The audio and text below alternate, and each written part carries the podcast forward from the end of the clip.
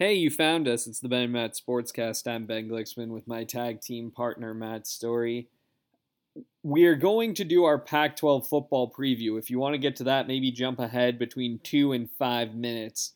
Uh, yes, yes. But before we get into that, just very quickly, uh, the passing of Vin Scully, longtime Dodger broadcaster, also covered football Just and golf. Broadcaster and, extraordinaire. Yeah, yeah. yeah, one of the last universally liked people. Uh, so true, so true. That it's it's. Uh, I think we've talked about that before, but I noticed it over these last, you know, what, forty eight hours or so. That like, it's just like almost impossible to find somebody to say a bad word about him, which is really hard in this day and age. Yeah, you know he. I, I saw a stat that was interesting. You know, he covered Walter O'Malley, who was born in 1881, and Clayton Kershaw, who was born in 1988.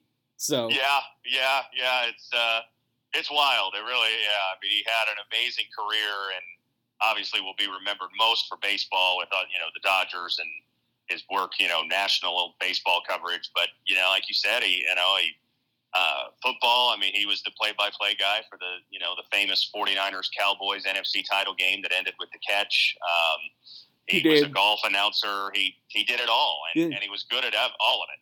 he called Hank Aaron's uh, record-breaking home run, tie-breaking home run with Babe Ruth. Right, right, Yeah. yeah, yeah. I mean, he kind of a kind of a you know Forrest Gump almost in real life. Like if there was something significant that happened, he was either there or was close by. It felt like like you know like uh, there wasn't a big sports moment or very many at least that happened over the last you know fifty plus years that he didn't have something to do with. It feels like. If you were so inclined, you should go back and listen to his farewell statement. Yeah, yeah. From 2016. Yeah, just uh, a wonderful message.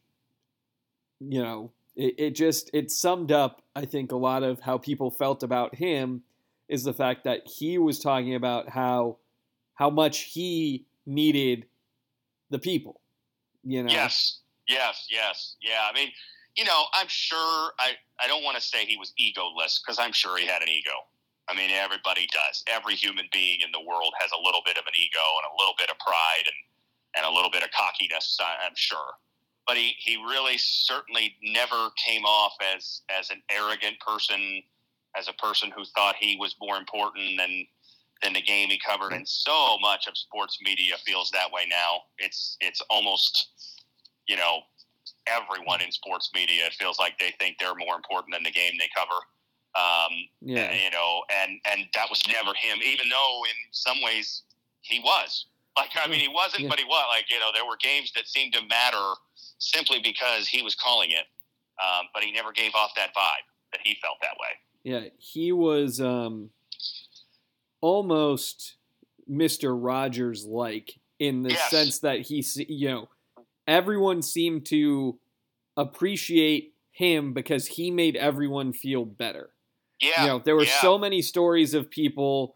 You know, one one I saw was this person was a producer at a local LA radio station. They called him. He was supposed to be talking about the Dodgers. He apologized. He was in the grocery store. He had forgotten the interview.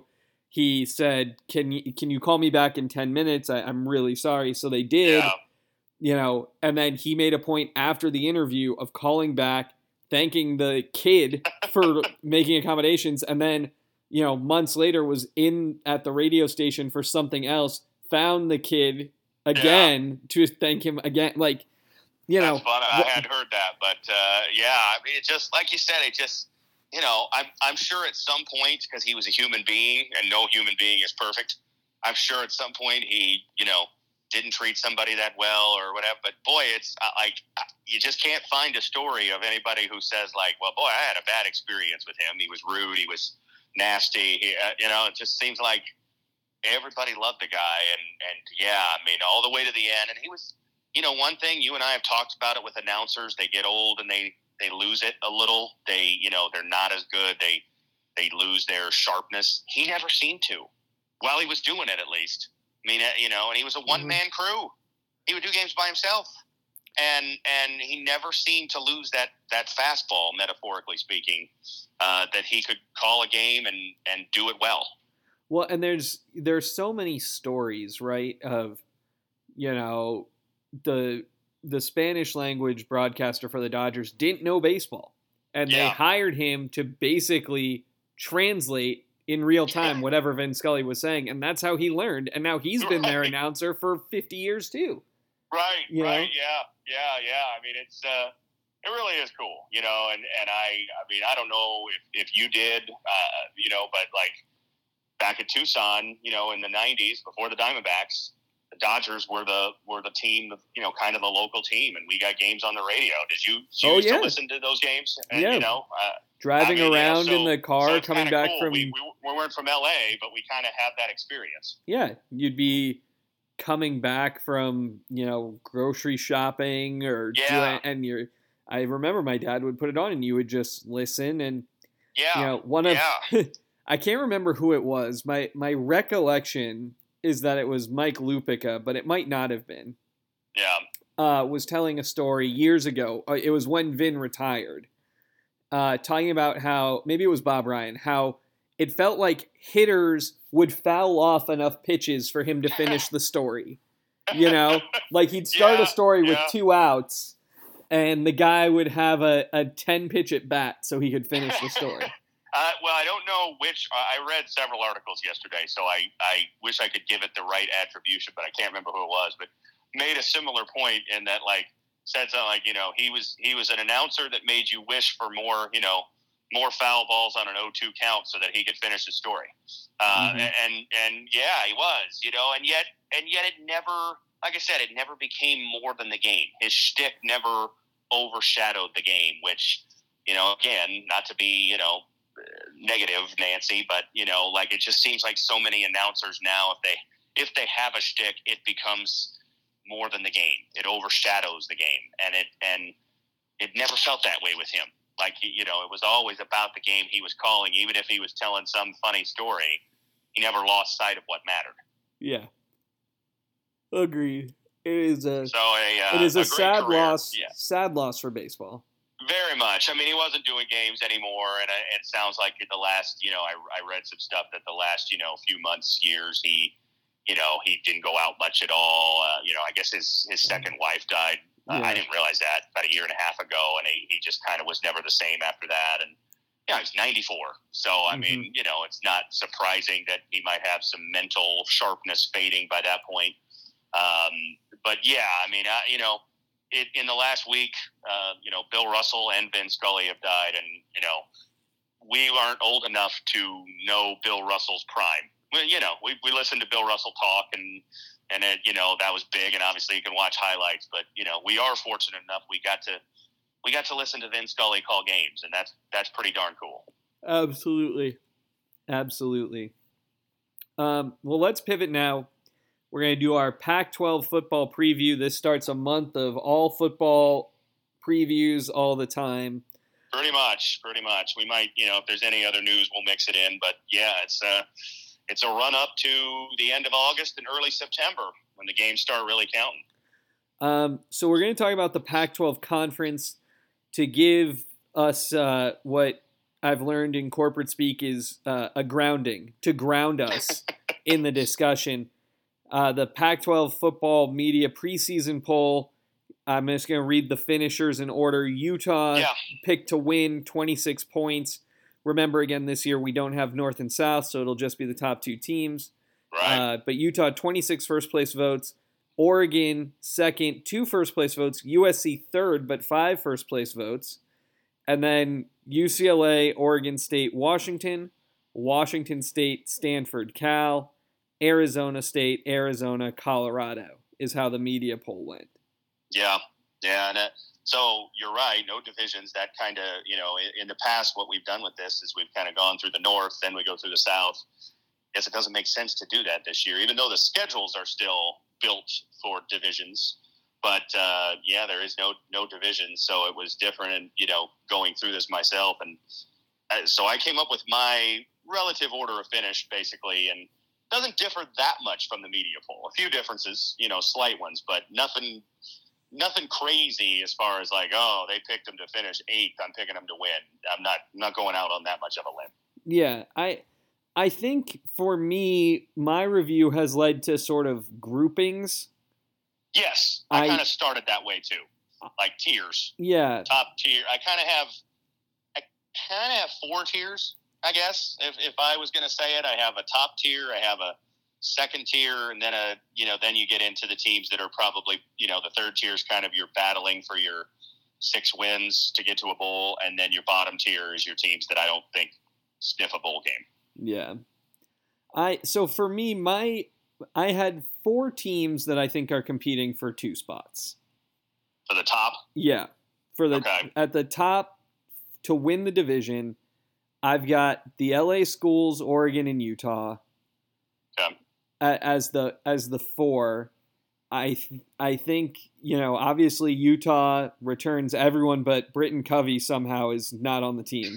I know, I know. His his 18 year career is over. It's a real shame. Yeah. But uh, yes, they they do return a lot. Um, and yeah, with you. I'll, I'll let you finish your thought, and then I'll tell you where I'm going with them. So I I feel I like Utah. Oregon seems to be doing the same thing they always do, which is they've got a lot of hype and a lot of talent, uh, and they've got another Sewell.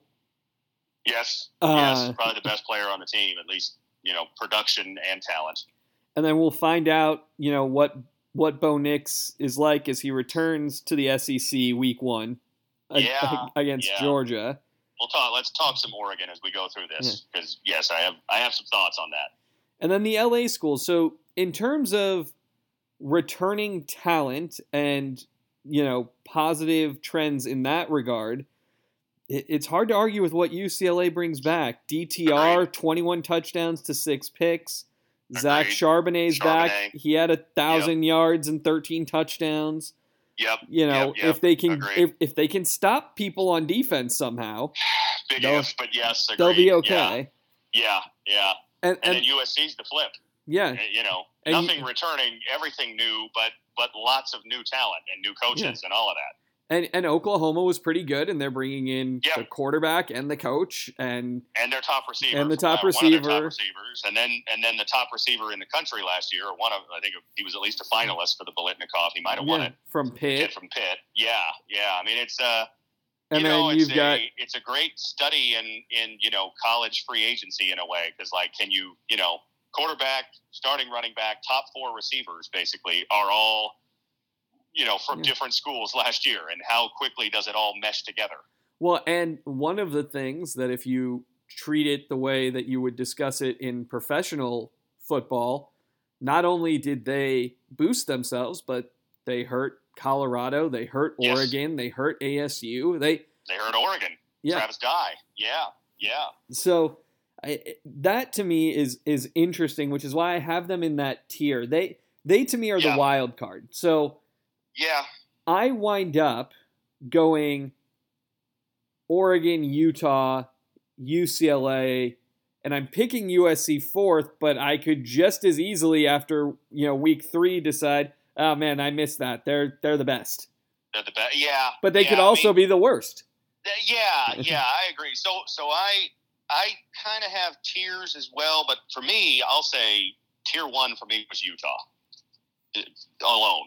Um, I, you know, I think Utah is in the conference championship game, and then it was a question of who I was going to pick to to face them, and I kind of had five teams that I could choose from. The three we, the three you mentioned, Oregon, UCLA, USC, are are in that five. But I also had Oregon State and Washington State in that group. Like I'm not, I'm not ruling, I'm not picking either one of them. I couldn't ultimately do it. I thought about it. Um, but like, I think that two through six, if you told me any of those five made the conference title game at the end of the year, I wouldn't be shocked. Yeah, I I'm with you on that. You know, so my next tier, and I want you to keep going about this, but Sure. but my next tier is just too deep. It's just okay. Oregon State and Washington State. So we're we're in general agreement. That's your top half of the conference because it is mine. Yeah. Um, so I I'll, I'll be honest. I, I, I did. I went through game by game, and I picked winners for each game so I could have standings. I did not do. I that. have I have those six teams all being six and three or better in the conference. Okay. Well, that does not bode well for the bottom half of the conference. No, no, no. I have some. Yeah, I mean, you know, again, yeah, the, the numbers have to equal out. Uh, so There's yeah, no I ended with- parity. I ended what up with Utah and Oregon both going eight and one. So there you go. That's my conference title game. Um, I'll tell you, I have my only Utah loss being at Washington State on a Thursday night. Feels like prime upset time. That happens so often in the Pac-12. Road game, tough environment, Thursday night game. But I have them beating Oregon later in the year to give Oregon its only conference loss, and then them rematching in the conference championship game. Interesting. So I that is my conference title game matchup as well. Um, So I- let, let's talk a little Oregon because I was I was torn on them. I, I kind of didn't want to pick them at first because I'm not sold on the Bo Nix thing. a Um, new head They coach. don't new head coach who I like. I think he's a good coach. I think it's a good hire, but new coach, and they don't have the you know superstar player this year. It feels like they don't have a Justin Herbert. They don't have Kayvon Thibodeaux. You know, they don't like Noah Sewell's good, but he's probably not a you know top five overall draft pick. He's a very good player, but they don't seem to have that like headline guy. But I, I mean, I'll I'll admit I was leaning to picking someone else, and then I read the athletic state of the program that was done over the summer, and they they really hammered like Cristobal recruited really well, and they're deep at positions they didn't used to be deep at, and they've got you know, and and that was his calling card was he recruited well, and so ultimately I just felt like I think they lose to Georgia in the opener, um, but I, I you know then I was kind of running through the schedule and I just didn't I didn't see any losses, uh, uh, you know, and Utah's a home game. I mean, they get Utah at home in November. I picked Utah in part because it plays into how I have the entire season playing out and the end of the season. But you know that plays into their hands, getting them at Autzen, obviously. hmm Yeah, for sure. I, so my prediction is this with Oregon: Bo Nix starts the season. They struggle in the opener. The next couple games are non-conference games against fairly weak opponents. They split the reps, and by the first of October, Ty Thompson is the starting quarterback. That you know that very well could be. Uh, Nix has the experience, and I know that you know they asked him and he gave the answer. They said, "Do you you know think you're going to start?" or something to that effect. Yeah, Uh, and or they said, "What happens if you're not named the starter?" And he said, "I haven't given that any thought. I, I just Sure. go in assuming I'm going to be the starter." Which, okay, fine, fair. sure. sure. Um,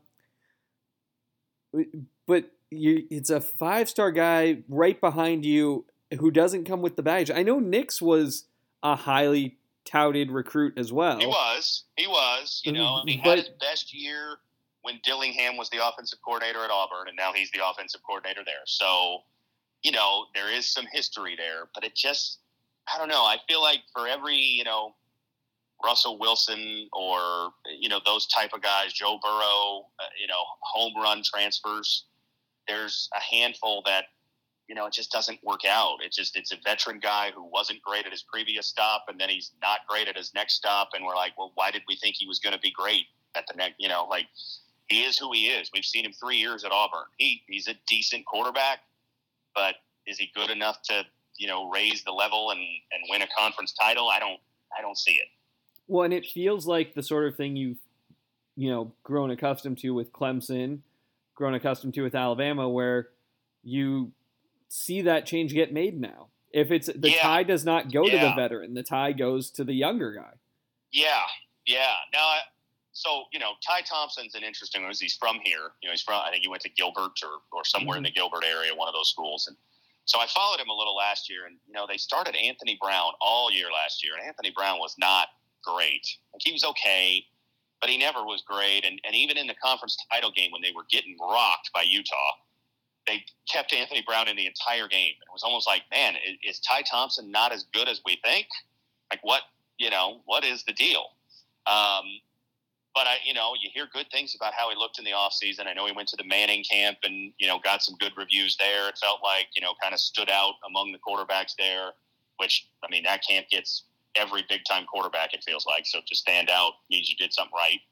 Um, Mhm. I just feel like it's one of those where And Utah's a good example because they did it last year. You know, they got Charlie Brewer. They probably felt obligated to start Charlie Brewer. They did. They started out rough. They benched Charlie Brewer. They went to Cam Rising, also a transfer, admittedly, but he'd been there the year before.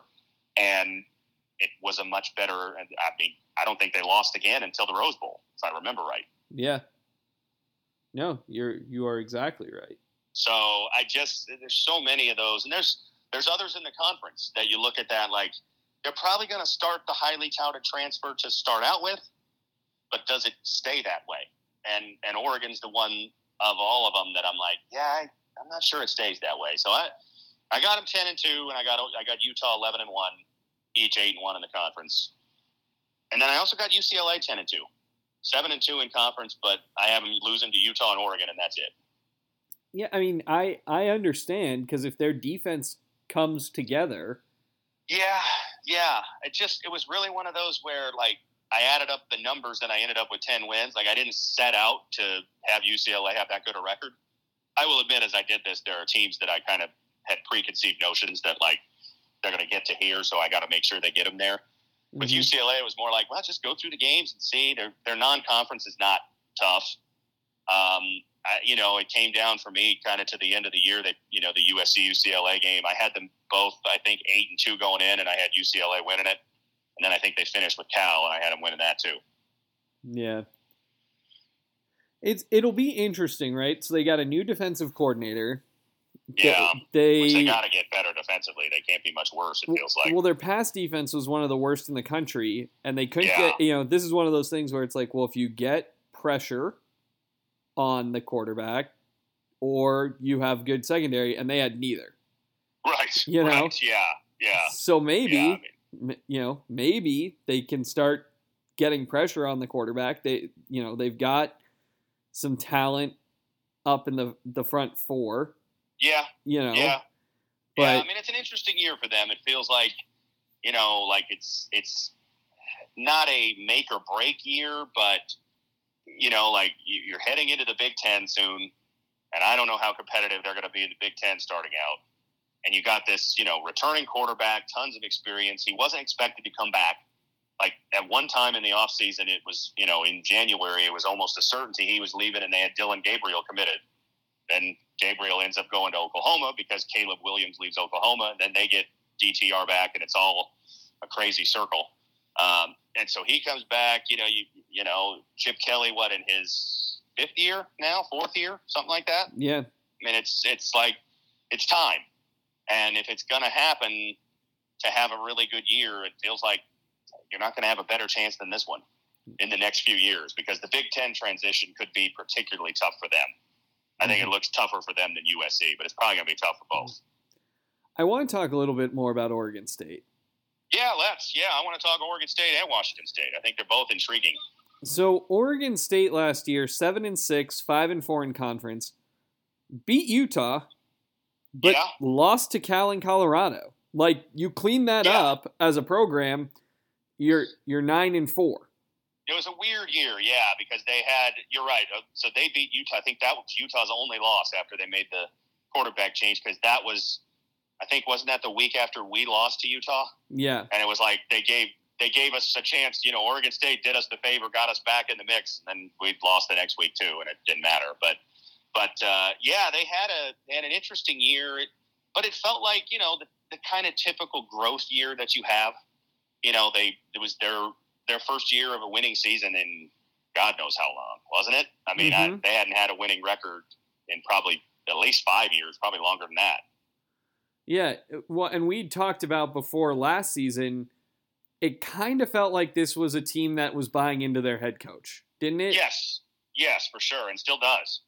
And now, like, okay, you saw the promise, you saw the start of the turnaround. I believe, and I, I, I imagine you'd agree, but I believe that for a lot of schools, Corvallis is a hard place to play. It- Sure, It's a sure. hard trip to get to. Their fan base is pretty dedicated when the team's good. I mean, we saw Yeah. it with the Erickson era. Sure, sure. You the know, weather can be dicey. You know, you Mhm. can get some real sloppy games there with the fog. You can the get rain, cold. Cold. Yeah, Yeah, cold and wet. Yeah, I mean it's it's tough. Yeah, and I'm looking by the way to confirm what I thought. Their last winning season prior to last year was 2013 when they also went seven and six. So it had been a while. So you know, it felt like kind of your typical year of like didn't quite know how to win at the highest level. They had they'd have some you know stops and starts, but feel like you know they're they're ready to take the next step. I think uh, doesn't mean they're going to win the conference. I don't think so, but I got them eight and four, six and three in the conference is how I ended up with them. Mm-hmm. I'm losing to Fresno State out of conference. Um, they play Boise as well, but I had them winning that. It's at it's at Corvallis. I felt like they win that game. Yeah. Um, but I, so I'm I'm still very much intrigued by them, and then Yeah. Washington State, crazy year last year. Very, very. Uh, coaching changes, big issues, uh, outs extra extra curricular issues for that Yes, that team. Yes, yes, yeah, a ton. But uh, rallied, you know, in the second half of the year, we were we were on the wrong end of it. You know, where it wasn't that the first game after they made the coaching change. I think Yeah. maybe the second game they came in here and beat us up, and you know they beat Washington convincingly. Washington wasn't great last year, but still that was a that was a big win for them because Washington had owned them for years. Felt like before that, and you know, and then they kept the coach, um, the interim coach. You know, hired him Mhm. on a full time basis, which I think Well, made a lot of sense. You know, seemed like the right move. and then they bring in Cameron Ward. Yeah, very Uh, intriguing. Very, you know, very like- highly touted in the transfer portal as kind of a mystery man, right? He had, yeah. he had 47 touchdowns. Yeah, Yeah, he had 47 touchdowns last year, yeah. threw over 4,600 yards. But what does that mean on the Palouse? You know, And that's the that's the big question for me. And like, if I was more confident that he was, you know, being great as a freshman in FCS meant you could be equally great as a sophomore in the Pac-12, I might have picked them to be even better. But I, I, I kind of hedged my bets with them. I have I have them the same thing, eight, four, six, and three, same finish as Oregon State, and same finish as USC. I, I will throw them and Let's talk a little USC too, a little more okay, when we're done with Washington State. But uh, but yeah, I, I I'm intrigued by the kid. I mean, I you know like it it could be that you know FCS ball is a whole different level and he gets humbled. Um, but boy, lots of I mean. Seems like a lot of talent. You know, was totally off the radar coming out of high school, but apparently played in like a triple option offense, and uh, you know, so didn't see him and you didn't had need one to know his arm talent. Yeah, and now you see that he may have an electric arm, and Yeah, look the I, not that the lower tiers of football are becoming closer to the bigger tiers or the higher tiers of football yeah, but quarterback play feels like the sort of thing that could translate because sure, sure. you know you're still super protected accuracy is accuracy it's i guess it's if your guys get open may, you know is he having to throw into tighter windows no Yeah, yeah.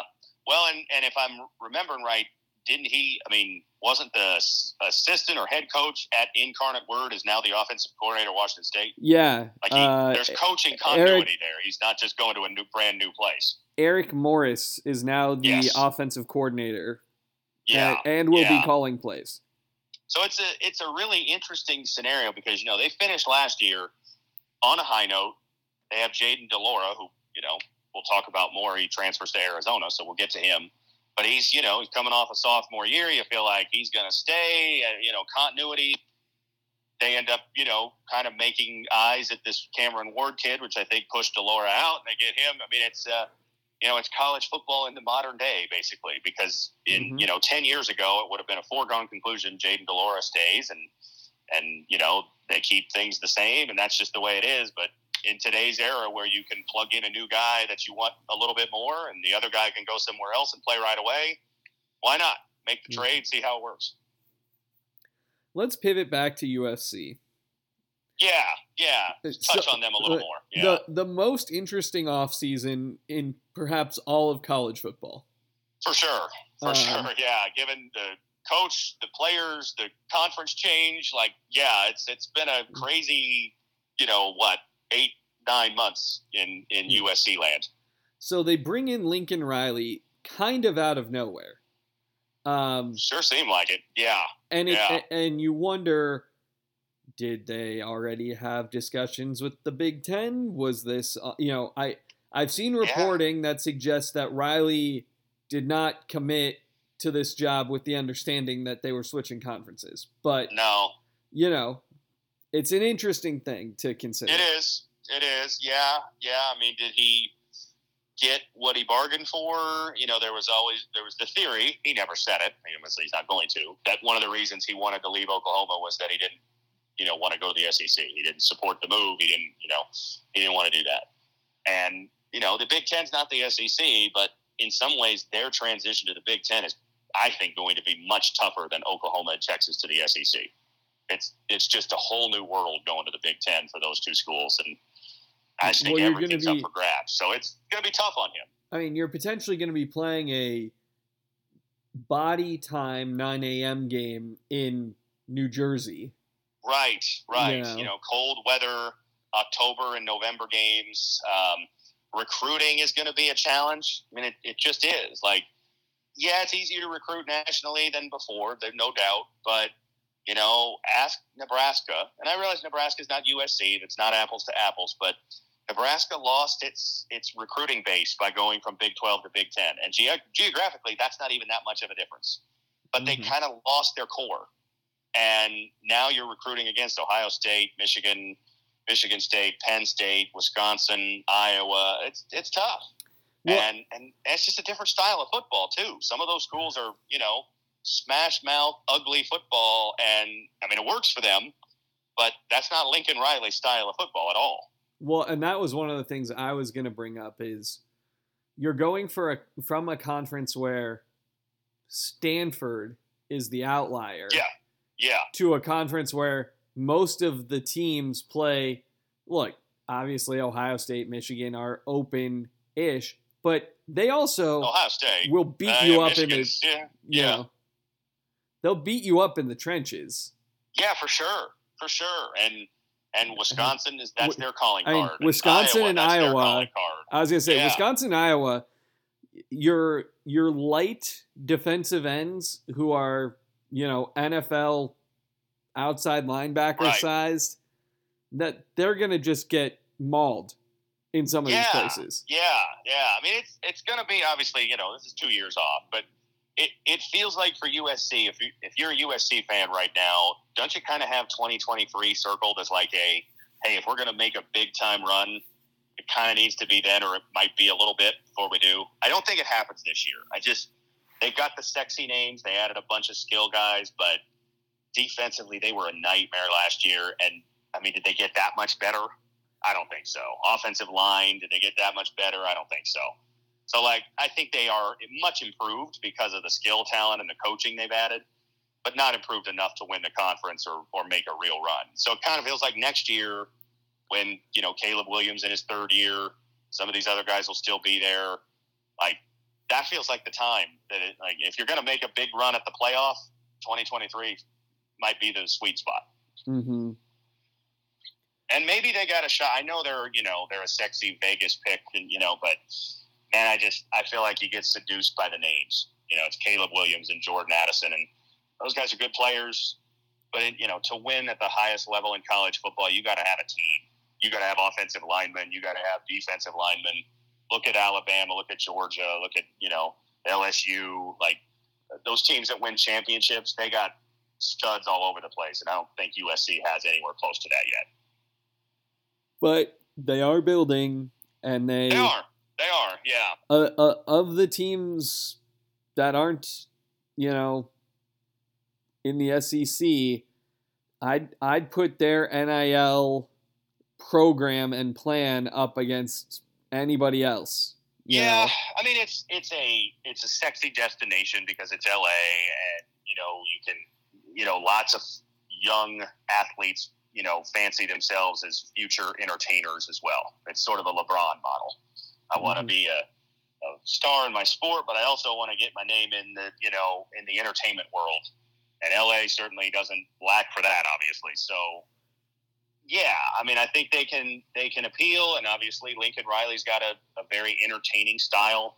produced plenty of NFL quarterbacks, wide receivers, uh, you know, at, at Oklahoma, and got to the playoff a bunch. But you know, the million dollar question, maybe the multi million dollar question is, does that style, you know, can you play good enough defense and and beat you know Alabama and LSU and Georgia? Because so far in his career, the answer has been no. Yeah. And mo- more often than not, they've been run off the field by those teams. Now, the Georgia game in the Rose Bowl was a you know thriller overtime, could have gone either way. But you know LSU blew them out of the water.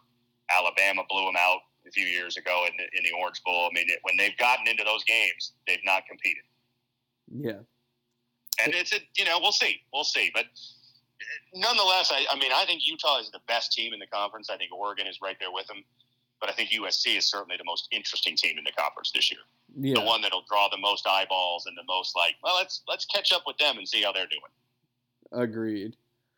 Um, so for me, the next tier is the questions tier, Yeah, yeah. And to me, there's a dividing line. what Those six, the other six, yeah, and, and yeah, I, I, you know, don't have much overlap from the top mm-hmm. half to the bottom half in my mind. yeah. I've got so in this tier, I've got four schools. I've got Washington, Cal, Stanford, ASU. That's exactly the same as me. because it's it, it- like I can make an argument for the others uh, for anyone here for you know something goes right. You know, Washington had a lot of talent, and Jimmy Lake kind of made it weird. It was a disaster. Yeah, But- it, was just a disaster hire. But you're right. Like I don't think they were as bad as they seemed last year. Yeah, and, Their and season was a nightmare, but were they really that bad? It feels like no. Yeah, and and Kalen Bohr, DeBoer, sorry, is one Yeah. of, you know, he's the kind of coach who everything you hear is like he could put this together. He Yeah. he he can Yeah. take the talented team and turn this into something. And Well, I mean, he, he's had a fair amount of success at Fresno, the last couple State, years. yeah, Uh, you know, they get a transfer quarterback. They're the other one I was thinking about with regard to they get a transfer quarterback. I think he'll be the starter to start the year, Penix from from Indiana. But is he the starter all year? Because they got they got two pretty highly touted guys behind him. Now Dylan Morris had a really tough year last year, and I'm surprised he's still there. He, he seemed like transfer portal written all over him, but he, he didn't leave. But then Sam Huard, the the son of I believe Damon, I think I'm it's remembering yeah. right. Uncle There's- is there's Brock. Huards. Brock Huard was his aunt. Yeah, uh, was you know hugely touted. Um, played just a little bit last year. Didn't play well, but again, it's a nightmare season. Um, I'm curious to see how that plays out for them because Penix is good, but he's also injury prone. I mean, Yeah. Every year at Indiana, he had he had injuries that cost him time, and like, can you really depend on him to be there for 12 games? Well, and then so also in the tier with question marks, different question marks, but question marks is Stanford because they've won before, and They have, you know they have. the it's one of those things like it used to be that we would bet against David Shaw, and now it's we don't bet against David Shaw. even though two of the last three years have been pretty ugly. Uh, last year, didn't they go three and nine? If I recall. Three and nine, two and seven in conference. Yeah, and and they had a decent 2020 with weird circumstances. Obviously, it was a short year, and and they they got something out of it. But 2019, weren't they under 500 then too? I believe that's true. Yes.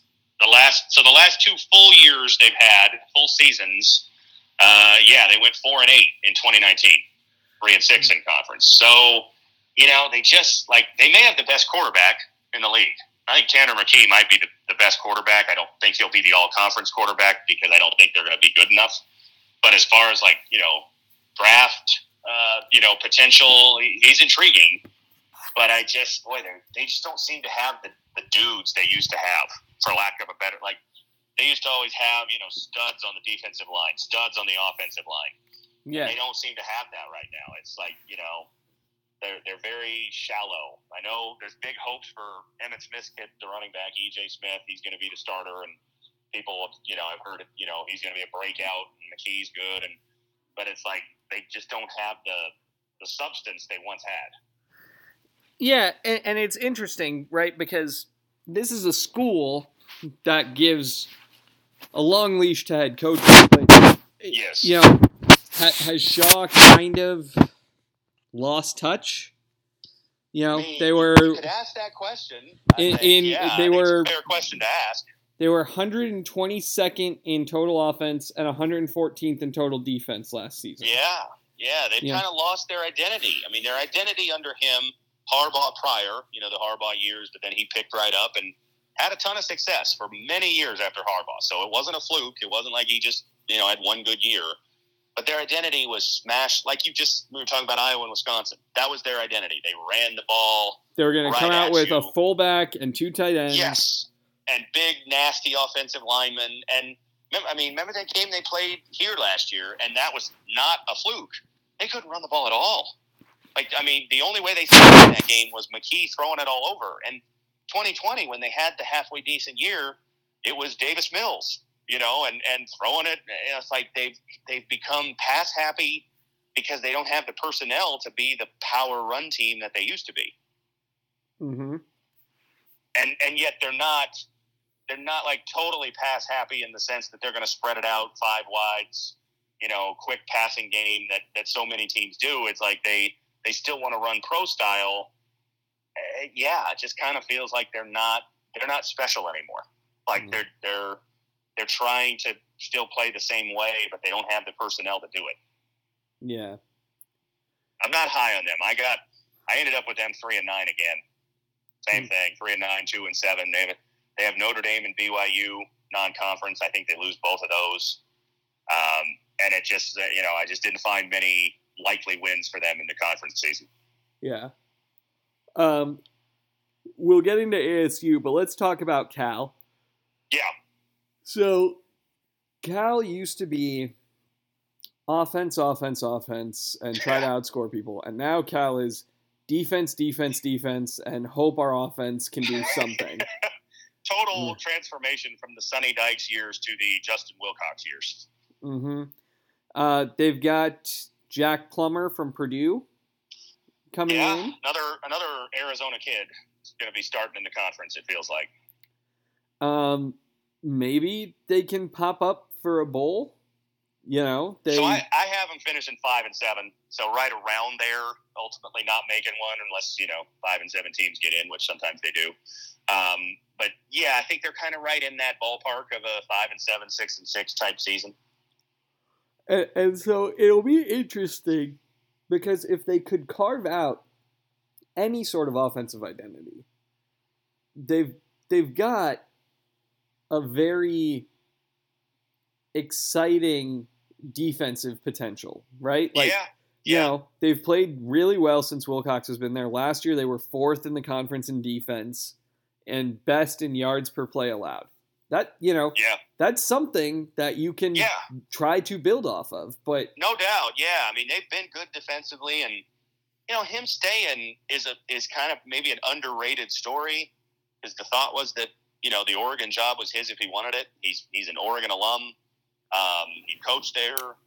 It was a you know oh if Oregon offers he's going to go, and he decided not to. And you know it's been a weird couple years for Cal. They've had you know probably probably no program in the country had tougher restrictions in 2020 uh-huh, um, They you know, couldn't Stanford practice. maybe a little bit too. yeah, But you know, that was tough. And then last year they had, you know, they were one of the few teams that got hit during the season because of the, you know, the rules in Berkeley and the contract tracing and all that. And they lost that game in Tucson because they had like 30 guys that couldn't make the trip or something like that. So everything was was on the wall for Justin Wilcox to say, "I want out," and he didn't. He didn't take the opportunity. So uh, notable. I don't know what to make of it, but but it's worth noting.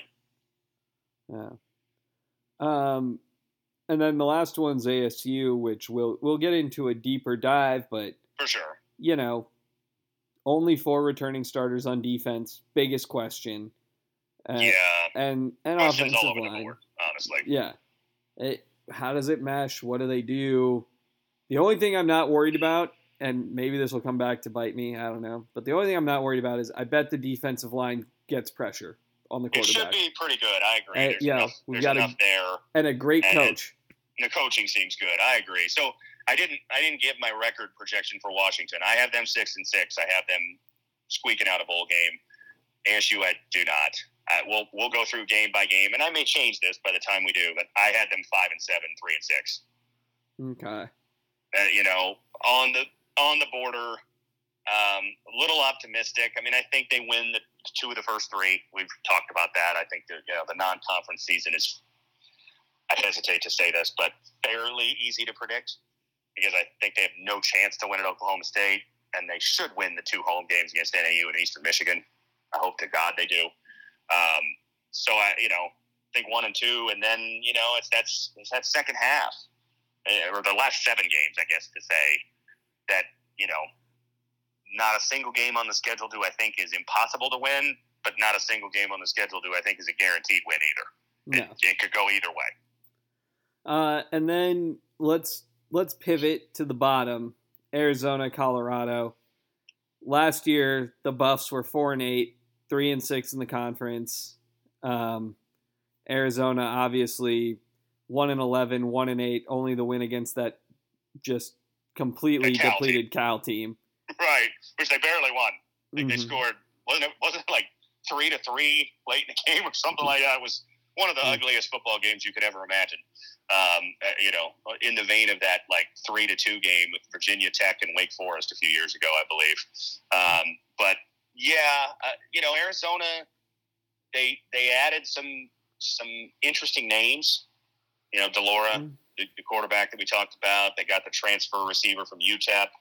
They got the freshman receiver. I can't remember his name offhand. Yeah, I know he's highly touted. Tyroa McMillan. McMillan's the last That's name. it, McMillan. Yes, yes. I knew it was something. Uh, yeah, and the, the kid from UTEP, I believe, is Cowing, Jacob Cowing. Yeah. Um, who was who was on the ASU's radar too. I remember for for a period there, but um, I just don't think you know. First of all, their non-conference is not easy. San Diego State, I think, is a really good team, and I think that's on the road, if I remember right. Then Yeah. they get Mississippi State at home. I think that's. I mean, Mississippi State, I think, is a very solid SEC team, and then North Dakota State, who's more than capable of beating a you know bottom tier FBS team.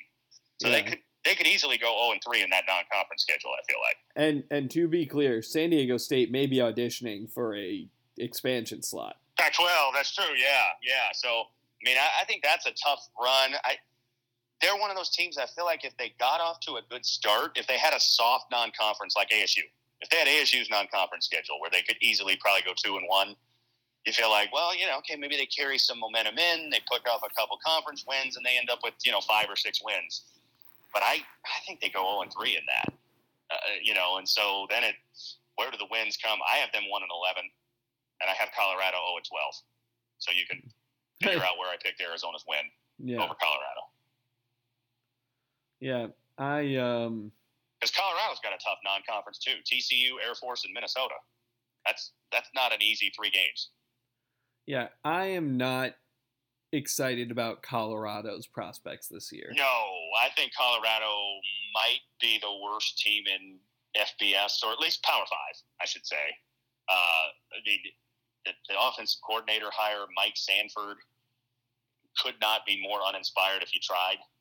Um, and yeah, I mean, Karl Dorrell, I think that was a fairly uninspired hire. They had a they had a fluky 2020 season. And They took advantage of the weirdest season in Pac 10, 12, whatever history. Um, but it came back to earth last year, and I think it plummets to earth this year. Yeah, they they are a, a program just you know groping in the dark for a direction here. Yeah, yeah. So I, I think if you're, well, I shouldn't say this because you know who knows, but if you're if you're betting on a team to make a coaching change after this season, I think Colorado's a pretty good bet as the most likely, but ASU is probably the most likely given everything else that's going on.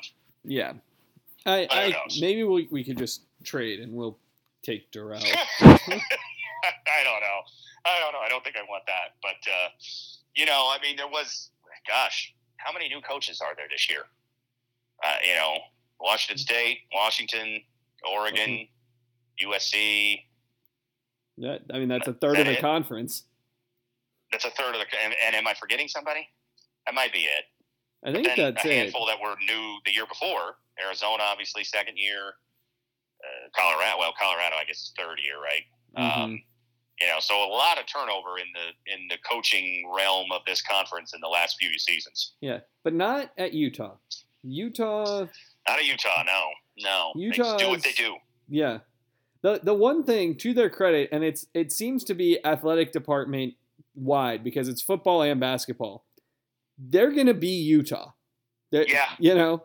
You- Yeah. They're gonna stick with their guys. They're gonna believe in. They're, they're gonna find a coach who has a system that they can get behind, and then they're just gonna get behind that system. Yeah, yeah. I mean, they are.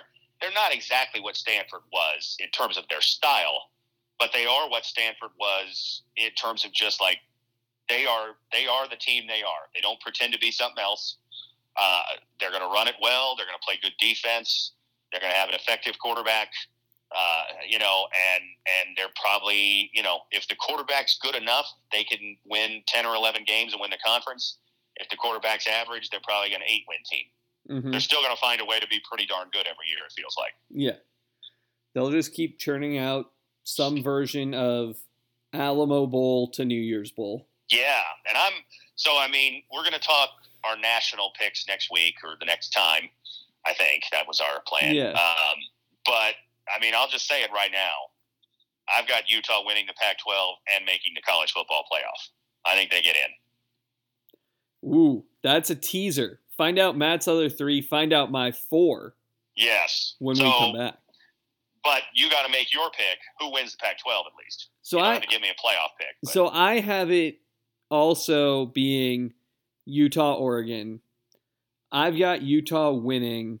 okay. I did not do a game by game, so I didn't have a record for either of them, but I, I had this as being a, a Utah double up on Oregon.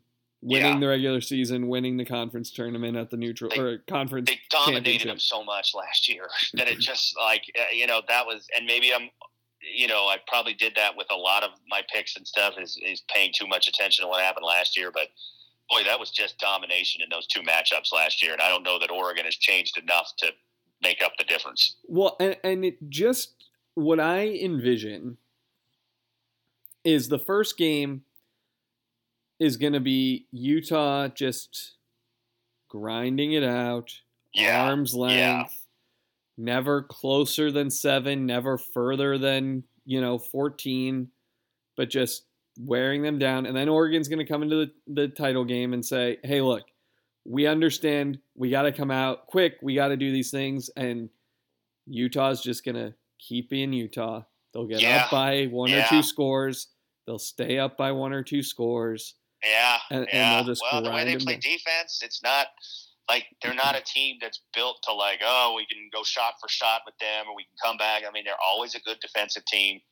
They always have good pass rush. I know they didn't in the in the bowl game there against Ohio State, but they had so many. I mean, they had a backup running back playing number one corner, and it was mm-hmm. exposed.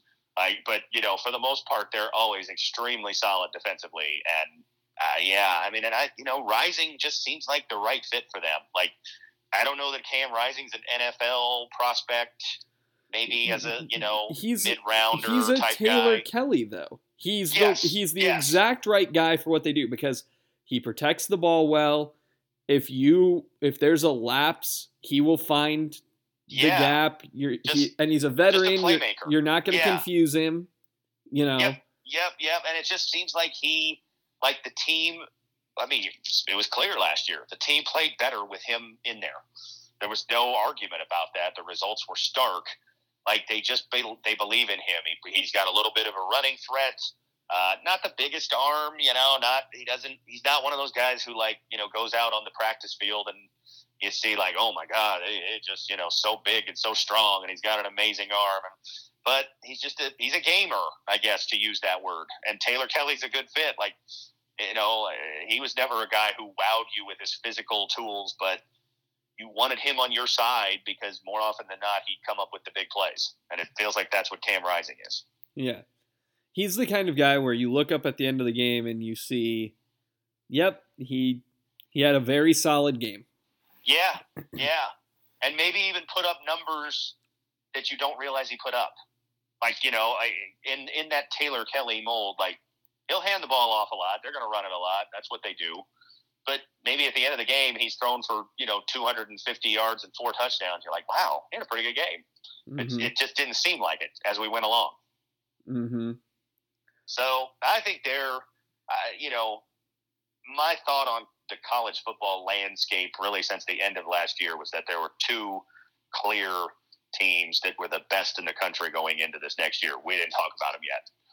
So for me, it was who are the other two to make the playoff, and I, I you know, Utah's been on my mind since probably February, and I'm going with it. Why not?